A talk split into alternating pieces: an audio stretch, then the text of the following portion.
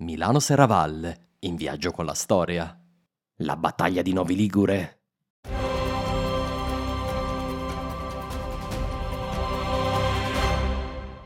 Novi Ligure è una città del Piemonte. Come può essere successo? Potresti chiederti.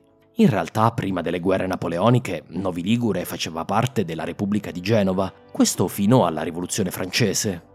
Il mondo immobile degli stati italiani fu scosso nel 1796 dall'arrivo delle truppe rivoluzionari francesi comandate da Napoleone Bonaparte. Con una campagna fulminea, Napoleone batté gli austriaci e riorganizzò l'Italia in una serie di repubbliche sorelle. Napoleone però, dopo i suoi grandi successi italiani, si imbarcò per l'Oriente e la sua disastrosa campagna egiziana. Quando fu chiaro che la campagna era senza speranze, Napoleone se la diede ignominiosamente a gambe, abbandonando i suoi uomini e tornando a Parigi. In sua assenza le potenze europee, sostenute finanziariamente dalla Gran Bretagna, si riorganizzarono in una seconda coalizione. Questa volta un contributo determinante venne dalla Russia, che inviò in Occidente il suo migliore generale, uno dei più grandi del Settecento, Alexandr Vasilievich Suvorov.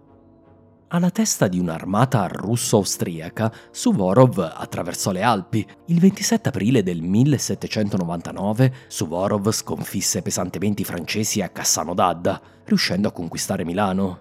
Poco dopo i francesi furono espulsi dalla gran parte del nord Italia. Perfino Alessandria e Tortona, le grandi fortezze della regione, caddero una dopo l'altra. Restava però Genova, il generale francese Barthélemy Joubert aveva ancora a disposizione una forza consistente. Attraversando il passo della Bocchetta, giunse nella regione dell'Oltregiogo, la parte della Repubblica Ligure che si trovava oltre gli Appennini. Qui Joubert prese posizione dentro e nei dintorni di Novi Ligure. Poco dopo entrò in contatto con le truppe russo-austriache di Suvorov.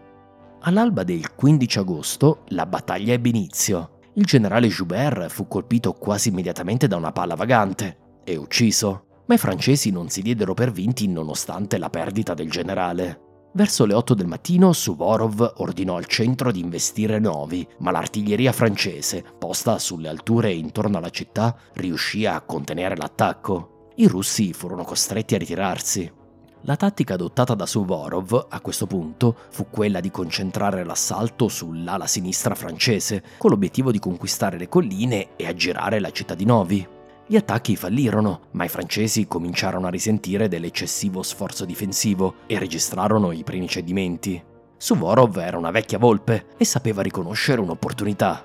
Diede quindi l'ordine di un attacco generale da tutti i lati.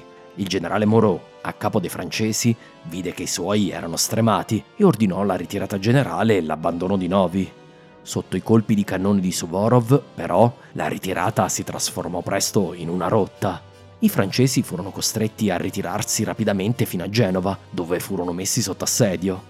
Dopo questa serie di disastri militari, il governo del direttorio, a capo della Repubblica francese, era ormai delegittimato Napoleone ne approfittò per prendere il potere con un colpo di Stato, il 18 brumaio di quello stesso 1799. Suvorov tornò in Russia, l'anziano generale morì ad inizio 1800.